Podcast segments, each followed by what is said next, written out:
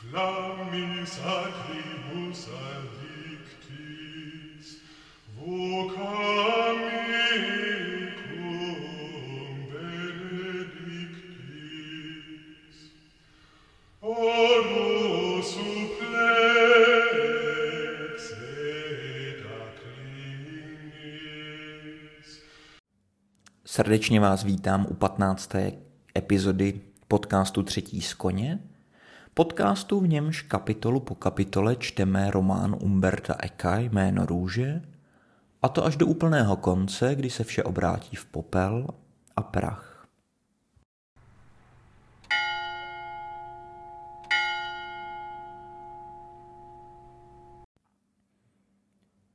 Druhý den po nešporách.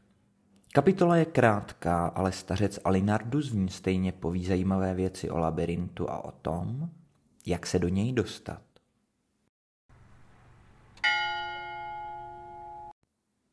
Secondo giorno dopo vespri. Dove malgrado il capitolo sia breve, il veliardo Alinardo dice cose assai interessanti sul labirinto e sul modo di entrarvi. Mi risvegliai che suonava quasi l'ora della mensa serale. Mi sentivo intorpidito dal sonno, perché il sonno diurno è come il peccato della carne. Più se ne è avuto, più se ne vorrebbe, eppure ci si sente infelici, sazi e insaziati allo stesso tempo. Guglielmo non era nella sua cella. Evidentemente si era levato molto prima. Lo trovai dopo un breve errare che usciva dall'edificio. Mi disse che era stato allo scriptorium, sfogliando il catalogo e osservando il lavoro dei monaci nel tentativo di avvicinarsi al tavolo di Venanzio per riprendere l'ispezione, ma che, per un motivo o per l'altro, ciascuno pareva intenzionato a non lasciarlo curiosare tra quelle carte. Prima gli si era avvicinato Malachia per mostrargli alcune miniature di pregio. Poi Bencio lo aveva tenuto occupato con pretesti di nessun valore. Dopo ancora, quando si era chinato per riprendere la sua ispezione, Berengario si era messo a girarli intorno offrendo la sua collaborazione. Setkáváme se opět po týdnu a setkáváme se opět nad knihou Jméno růže Umberta Eka, v níž pokračujeme a do další kapitoly, tentokrát kapitoly opět krátké, kapitoly, eh, v níž pohovoříme se starcem Alinardem, nejstarším mnichem v opatství a dozvíme se, jak se dostat do labirintu a jak labirint vlastně vypadá.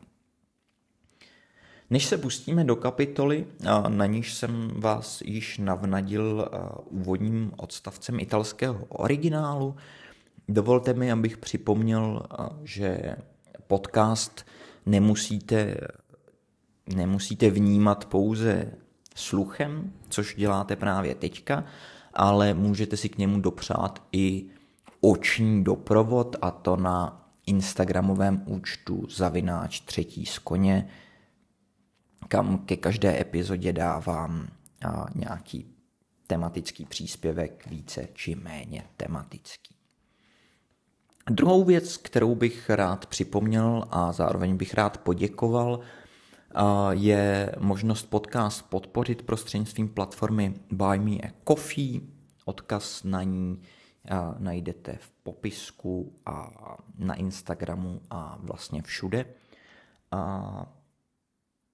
Vaše podpora pro mě znamená hodně, jsem, je to rozhodně motivace a, a těší mě, takže všem, kdo se dosud rozhodli podcast podpořit nějakým tím svým eurem, srdečně děkuji. A pokud vás podcast baví, tak prosím zvažte svou podporu třeba prostřednictvím právě Me a Coffee, nebo třeba tím, že o podcastu někom, řeknete někomu dalšímu, případně podcast třeba někde nazdílíte. Tak jako tak vám děkuji za vaši podporu a věrnost tomuhle podcastu a teď už se můžeme jít pustit do druhého dne, do těch pár okamžiků po nešporách, kterým je věnována kapitola, do níž se budeme právě společně pouštět. Jak jsme tady slyšeli, byť zatím pouze v italském originále, příběh navazuje tam, kde skončila předchozí kapitola. Na konci předchozí kapitoly dává Vilém Adsonovi jeden z nejkrásnějších pokynů, jaké člověk může dostat, a to je pokyn k tomu, aby si člověk dal šlofíka. A co tenhle pokyn splnil a probudil se těsně před večeří, a aby zjistil, že Vilém v celé není, respektive není ve své celé. A, a co si tedy přijde provinile, že spal přes den, a, což je tedy poněkud pošetilý pocit. A spát přes den je fantastická věc. Nicméně samozřejmě v době, kdy neexistuje elektřina, respektive není využívaná elektřina, může takové plítvání denním světlem působit eh, jako větší ztráta než v době současné. A co se tedy probudí před večeří a pouští se hledat Viléma, přičemž tedy zjistí, že Vilém je v budově, respektive byl v budově, kde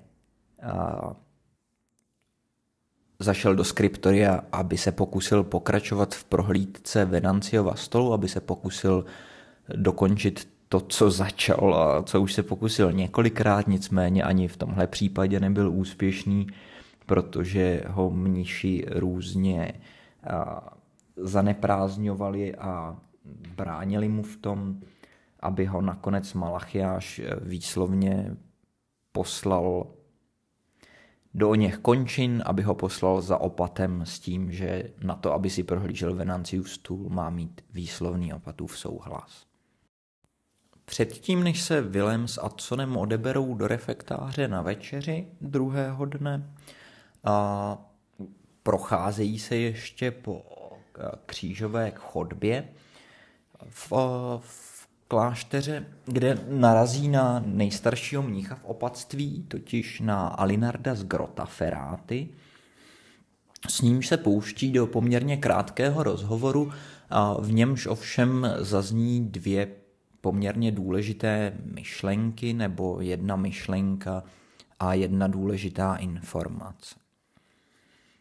Tou informací, která je důležitá pro další eh, pátrání, Viléma s Adsonem po opatství. Je informace, jak se dostat do knihovny, respektive eh, jak knihovna vypadá a jak se dostat do budovy, která je zavřená. Alinardus říká, že knihovna je labirintem, doprovází to citátem Hunc mundum typice labyrintus denotat ile, intranti largus reduenti nimis artus.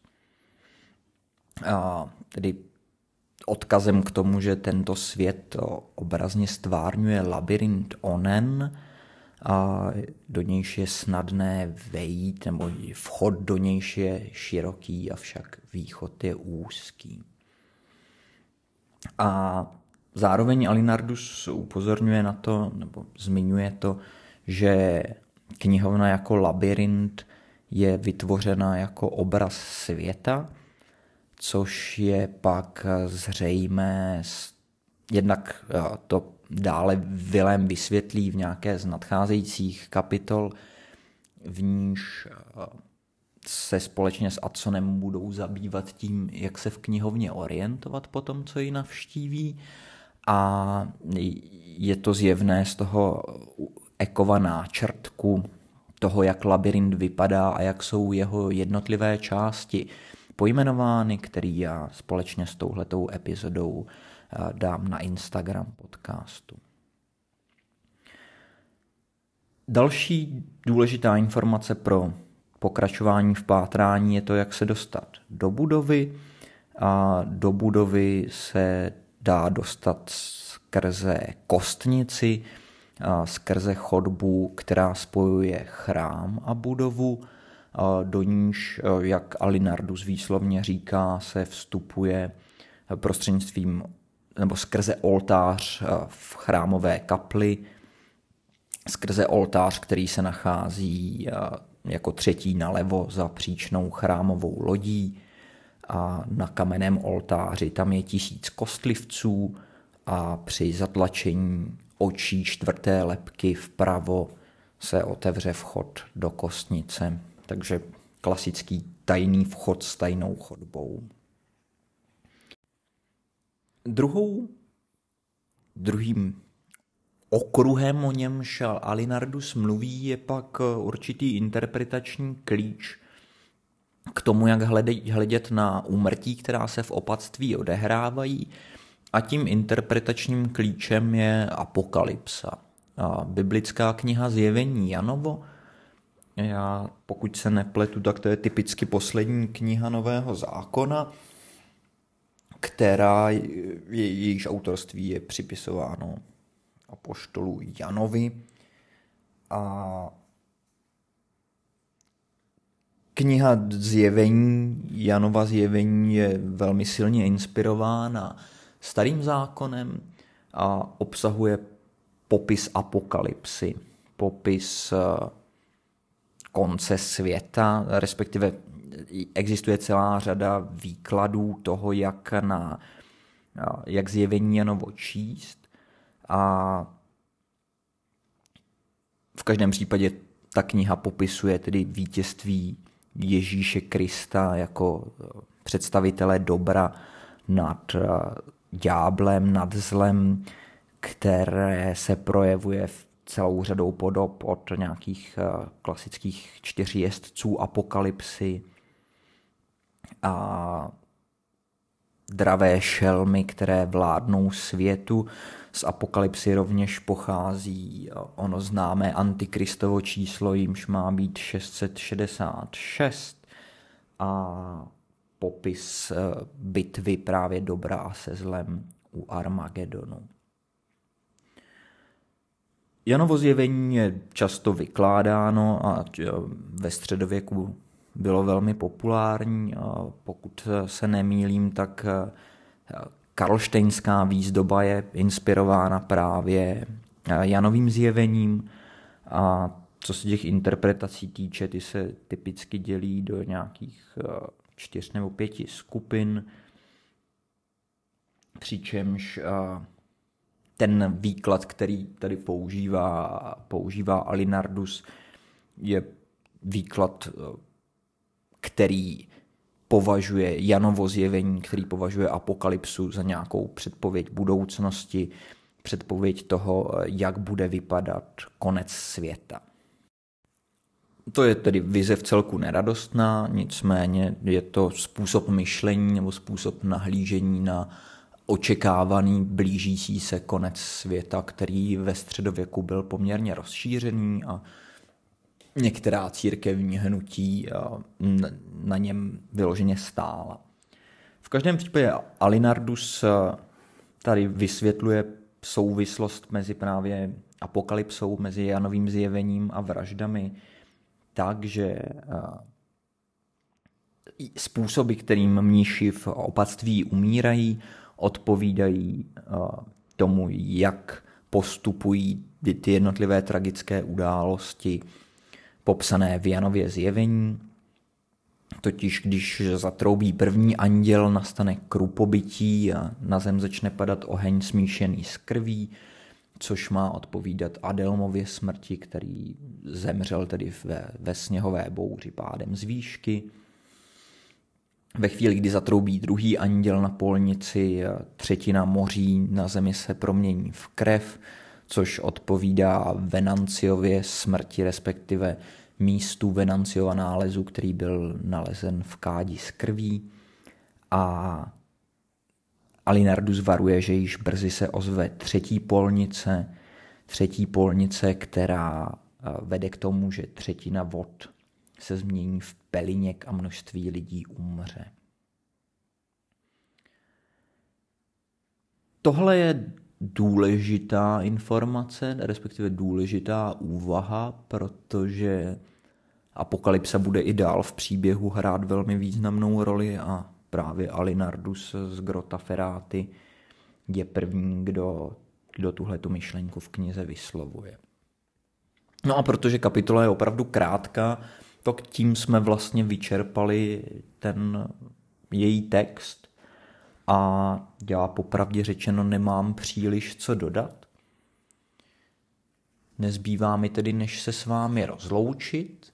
Za týden nás čeká kapitola o poznání nadítější dějem i událostmi i informacemi. V příští kapitole totiž eh, Willem z Baskervillu společně s Adsonem vejdou do budovy a najdou, konečně se dostanou k Venanciovu stolu, který si budou moc prohlédnout a narazí tam na Venanciovi poznámky, které budou velmi důležité pro další směr pátrání a Vilémovi se stane to, co se jednou zákonitě stane každému z nás, kdo nosíme brýle, a totiž o své brýle přijde, což každý, kdo z nás, z nás, kdo nosí brýle, ví, jak je událost velmi neradostná.